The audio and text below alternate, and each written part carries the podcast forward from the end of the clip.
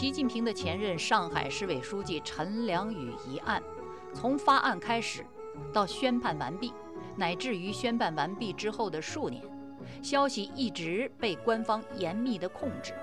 直到胡温政府换届之后，中国才公开出现对此案的不同的声音。自由亚洲电台北冥非常时，始皇帝毛主的习，习近平的权力录。各位听众朋友，我是主持人北冥。这次我们查看官方对陈良宇案件的舆论管制情况，并根据多年后知情人披露的情况来查看他的真实案情和他的具体所谓罪状。我们先看看当局怎样控制舆论。二零零六年九月二十四号，陈良宇被双规被免职。中共宣传部遂下令要求各媒体只能转发新华社的消息，而不得自行报道。报道此案的时候，要求禁止触及到党的政治路线。被控制的言论区域还包括互联网和网上民众的聊天，要求禁止对这个消息相关的人士做各种的猜测。总而言之，一句话，只许看新华社的消息，报纸不许自己评论，民间不许发出议论，也不许猜测，这事儿不得成为网上公开聊天的话题。堂堂的中共政治局委员和上海市委书记陈良宇轰然倒下，几天之后，震惊中的上海市社保劳保的市民在陈良宇的善举中开始受贿。他们开始收到提升了发放标准的社保劳保补助，这是陈良宇死抗中央命令的唯一正面的结果。可是人们只能私下里议论纷纷。陈良宇被双规的消息就这样压了十个月，到二零零七年七月二十四号，陈良宇被免除全国人大和上海市人大代表的资格。当天，中宣部。再发通告控制舆论，依然是要求各网站的报道只转载新华社的稿件，报道数量只发一篇，相关标题不得更改，小标题一律撤除，相关的评论完全禁止，相关的专题完全禁止，相关的链接完全禁止，所有跟帖一律审查，负面的跟帖全部删除。与十七大挂钩的跟帖也一律删除，能发的帖子也有，必须是拥护中央决定的。再过四十八小时，陈良宇被开除党纪公职，由中共纪检部门交由司法机关处理。九个月之后，二零零八年的四月十一号，法律程序走完，陈良宇被判刑。当天，新华社发布消息。主体内容连同标点符号带空行，总共七百二十六个字。主题就是他以受贿罪、滥用职权罪被判处有期徒刑十八年，没收个人财产人民币三十万元。十几亿人口的中国和全世界媒体只有这一条消息可做凭记。关于这个中国当时最高官阶的犯人的案件，在当时大陆再无任何公开的声音。直到次年，二零零九年的二月十七日，天津高级人民法院才首次披露陈良宇案。可是，一看消息，主体内容与新华社在前一年宣判的当天发的消息一字一个标点一个空行都不差。就连天津高院首次披露陈良宇案件这个消息本身，也是新华社发布的。直到陈良宇一案宣判五年之后，政府换届，胡温卸任，一些可以比较和参考的信息才渐渐地浮出水面。比方说，知情人陈良宇家族的朋友陈父陈化庚的忘年交，也是陈良宇的农业顾问张延夏先生，曾被驻上海的中纪委调查组叫去问话。他呢，既了解陈良宇的情况。也知道官方的态度，他一直为陈良宇愤愤不平。但是直到二零一三年十二月，他才开始发声。他撰写了一系列为陈良宇鸣冤的回忆文字。陈良宇的辩护律师宣判之后，也是对此案沉默不语。直到二零一四年二月，他才开始接受媒体的采访，披露了一些庭上辩护的情况。反腐倡廉是中共官方得民心的有力武器。那么，打倒一个大贪官，为什么却如此的紧张，一丝不苟地控制报道，几乎就差压住不报了呢？这个问题需要依靠中国大陆的社会的常识，也要依据宣判数年之后浮出水面的那些信息进行核实比较，就可以得出确切的结论。这些呢，正是本集下面的内容。我们先来看一看陈良宇的受贿金额。根据宣判词，法庭认定陈良宇犯罪事实的第一项是一九八八年到二零零六年，陈良宇利用担任上海黄浦区人民政府区长、上海市人民政府副市长、市长、上海市委副书记、书记的职务便利，为上海新黄浦公司、上海申花俱乐部等单位在拆迁补偿。获得财政补贴款、解决楼盘闲置问题等方面谋取利益，索取或收受有关单位和个人的财物，共计折合人民币二百三十九万余元。陈良宇十八年一共受贿了二百三十九万，平均每年受贿金额是十三万。了解中国官场腐败的人都知道，那个时代贪官贪污受贿的金额上千万、上亿者不在少数。而根据2015年媒体曝光的大陆官场买官卖官市场价格指南，这笔受贿费就是陈良宇的这笔受贿费，全部加起来，买个官位最低的村官都不够。根据山西省纪委的通报，山西省太原市小店村红四村村委会主任这个官儿，是贺二柱花了七百六十八万元人民币贿选当上的。陈良宇用上十八年时间受贿的总额，连这个价格的三分之一都不到。这是陈良宇被判刑不到三年的价格，当然是最高的价格。而军方买官卖官的单笔价格。在前军委副主席徐才厚和郭伯雄的时代，也就是陈良宇上海主政的同时期，已经超过了千万元。以这种腐败的程度和社会的风气，在上海这个经济领先改革、产业大力发展、资本不断聚拢、各种利益复杂交错之地。陈良宇要动员、平衡、协调各方势力，把上海的事情还得以正确的方式办成，并不容易。即便陈良宇十八年间受贿二百三十九万，这个数字也是值得怀疑的。我们考察陈良宇辩护律师的庭上辩护，发现了这个情况。陈良宇的妻子为陈良宇请到的律师高子成是一位敢于接受受贿案并依法辩护，而且经验丰富的刑事辩护律师。他是从不上网、远离舆论，只通过接受家属委托这种方式接收落马高官的案子。即便如此。他在收到陈良宇的妻子黄义玲打来的请求电话，并进行漫谈之后，依然没有应允。面对政府的控告，党国的司法给贪官辩护，这个艰难程度是可以想象的。他最终接受了这份委托，是以第三者的身份和独立的立场，对陈良宇一案从各方面做了综合考察之后，是因为他考察之后得出了结论。此案有辩护空间和把握。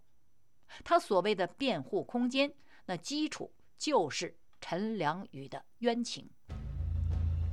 果然，在庭上，这位律师与检方公诉人辩护的具体内容之一，就是受贿罪当中的部分金额是否存在，所涉及的罪名就是滥用职权罪和玩忽职守罪成立与否。我们无从知晓可能并不存在的受贿金额的那一部分是多少。不过，假如辩护律师的辩护被采纳，陈良宇受贿的金额只能比定罪的数额少，少于平均每年十三万。陈良宇可以以这个受贿的金额判刑，那么中共上至中央，下到村委各级官员，有几个不够资格判刑？我们再来看徇私情。判决书第三项罪名是陈良宇为徇私情，同意有关部门违规为其弟弟陈良军征用土地，使其获益。从多年后披露的法庭辩护情况来看，这也是律师辩护的内容之一，是整整一天的检控双方辩论的最后一轮，内容就是陈良宇有没有利用职权帮助其弟弟。陈良军从土地交易中获利，具体辩护的内容我们无从知晓，能确切知道的只是针对这一指控，辩控双方辩论的相当激烈。多年之后，有媒体依据数年之后披露的庭审情况评论说，律师的这一辩护被陈良宇自己作废了。因为他在辩论最激烈的时候突然打断辩论，要求自我承担责任。他说：“你们不要再争了，在这个问题上我是有责任的。”辩论因此终止，宣判随后。媒体评论说陈良宇不懂法，瞎搅和，而辩护律师则评论说其实不然，这是他作为律师的辩护技术之一。是二人分工合作商量好的一出戏。高子成负责积极辩护，亮出全部证据，而陈良宇则负责事实检讨。高子成介绍说，陈良宇在辩论快结束的时候打断发言。一方面，我们辩护律师已经将观点阐述清楚了，被他打断也不影响法院作出判决；另一方面呢，也表明了他的态度好。为了这场艰难的辩护取得一些成绩，高子成利用会见的机会，以法律知识和法庭辩护诀窍训练开导陈良宇，并决定了辩护的原则。这个原则就是陈良宇要坚持自己的有罪陈述，辩护人则据理力争，详细陈述罪名不成立的理由。高子成律师评价陈良宇。他属于三类求中待审的高官中能听懂法律，但坚持自己想法的那一类。他并不认为律师的辩护能起多大作用，但是他表示愿意配合律师的工作。陈良宇配合律师庭上演戏，并非陈良宇认罪服罪，而是利用党国的需要，以认罪的态度支持律师的辩护。在此后，天津第二中级法院的判决词中，确有鉴于其对于所犯受贿罪有悔罪表现，可对其酌情从轻处罚之语。这说明这场戏起了作用，而中国当局的宣传机器呢，充分利用了陈良宇的很好的认罪态度，证明他们的判决是公正的。一审判决之后。三项罪名减了一项，律师认为十八年的刑期依然过重，他认为自己没有做到最好，还有辩护的余地。可是陈良宇却放弃了上诉，这个断然的行动说明他深谙党法大于国法的中国司法的公开的秘密。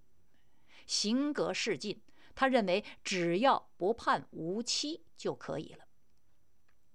好，我们现在再来看看利用换房差价牟利。检方指控陈良宇之罪的另一项是，他利用自己的影响，使父亲在置换房屋的过程中获利九十四万元差价。高子成律师为辩护去实地取证时，遭遇了有关部门的拒绝，理由是陈良宇那么大的官都被国家查了，我怎么能给他的律师作证呢？律师转而请求调取陈父旧宅的估价，也被相关的机构回绝了。所幸的是，高子成律师最后了解到，陈父旧宅紧邻的面积更小的一处住房，二零零五年以二百五十万元出售，比陈父直换新房的价格还要高。这是确凿的旁证，证明陈父直换的房屋价格并没有高于市场的价格，无利可获。关于这项所谓的罪名，与陈良宇父亲保持往来的忘年交，也是陈良宇的农业部顾问张延夏是知情人。他多年后对这件事情真实情况的描述，结论与高子成律师的一致，就是陈良宇没有从中渔利。他还提供了陈父的旧房子价格为什么必然高于新换的房子的细节。张延夏指出，陈父过去住的房子是在南京路石门路的凯司令食品公司楼上买的房子，是哥特式的花岗岩高层建筑，有一百多年的历史，四九年前就有电梯。陈良宇在任期间，对上海实施保护历史文化的政策，而上海南京路西路是上海历史建筑集中地。正常人都能判断，作为清末民初时代的遗物，这座房子它的地段、它的建筑年代、它的建筑特色，使它在住房建筑之外更具有历史文物价值，价格高于现代住房是肯定的。张延夏结论说，老房子的价值远远高于新房子。让张延夏愤怒的是，二零零六年陈良宇因社保基金案入狱后，韩正代理书记迅速追回全部社保基金不算，还赚了两个亿，导致陈良宇的罪名无法成立。可是为了能够确保他下狱。最后的判决竟然说，陈用他父亲南京路的大房子换的顺昌路的小房子是受贿。张延夏还提供了两个相关的细节：房子是陈良宇逼着老两口换的，否则他每次回家探望老两口都被邻居围得水泄不通；换房后住在市委康平路政府人员居住地，回家就方便些。另外一个细节是。既然是贪污所收的房子，陈的父母理应搬回原处。陈良宇出事后，张延夏曾经问过这对老人为什么不搬回去，他们的回答是：原来的房子是四九年以前的高层建筑，三房两厅，比现在两房两厅值钱的多。如果让他们搬回去，他们会非常的开心。但是，直到习近平接替陈良宇上任上海市委书记，陈父已经去世，陈母依然住在市委康平路的这个房子。没搬的原因，竟然是他此地之外别无住房，市委不得不花三百万为他在新华路购买住房，以便他能够迁出。张延夏教授忧愤黯然地写道：“天底下哪有这样的贪污房子的贪官？”法庭判决书中，陈良宇的第二项罪状是他违规批准把上海市城建投资开发公司持有的上海路桥发展股份有限公司的股权限期转让给福喜投资控股有限公司。这项转让导致该股权价值未按规定进行评估而被低价转让。给国家造成直接的经济损失人民币三点二亿余元。关于这项罪名，我们缺乏相关的具体资料，无从直评。不过有一点值得说明：根据多年沉默终于开口的知情人张延夏的文章，接收股权期限转让的福喜投资控股公司，正是借贷上海社保基金。投资购买高速公路，数月内使社保基金增值百分之六点七的福喜公司。既然是同一家公司，那么接收股权限期和投资购买高速公路之间是什么关系呢？值得打个问号。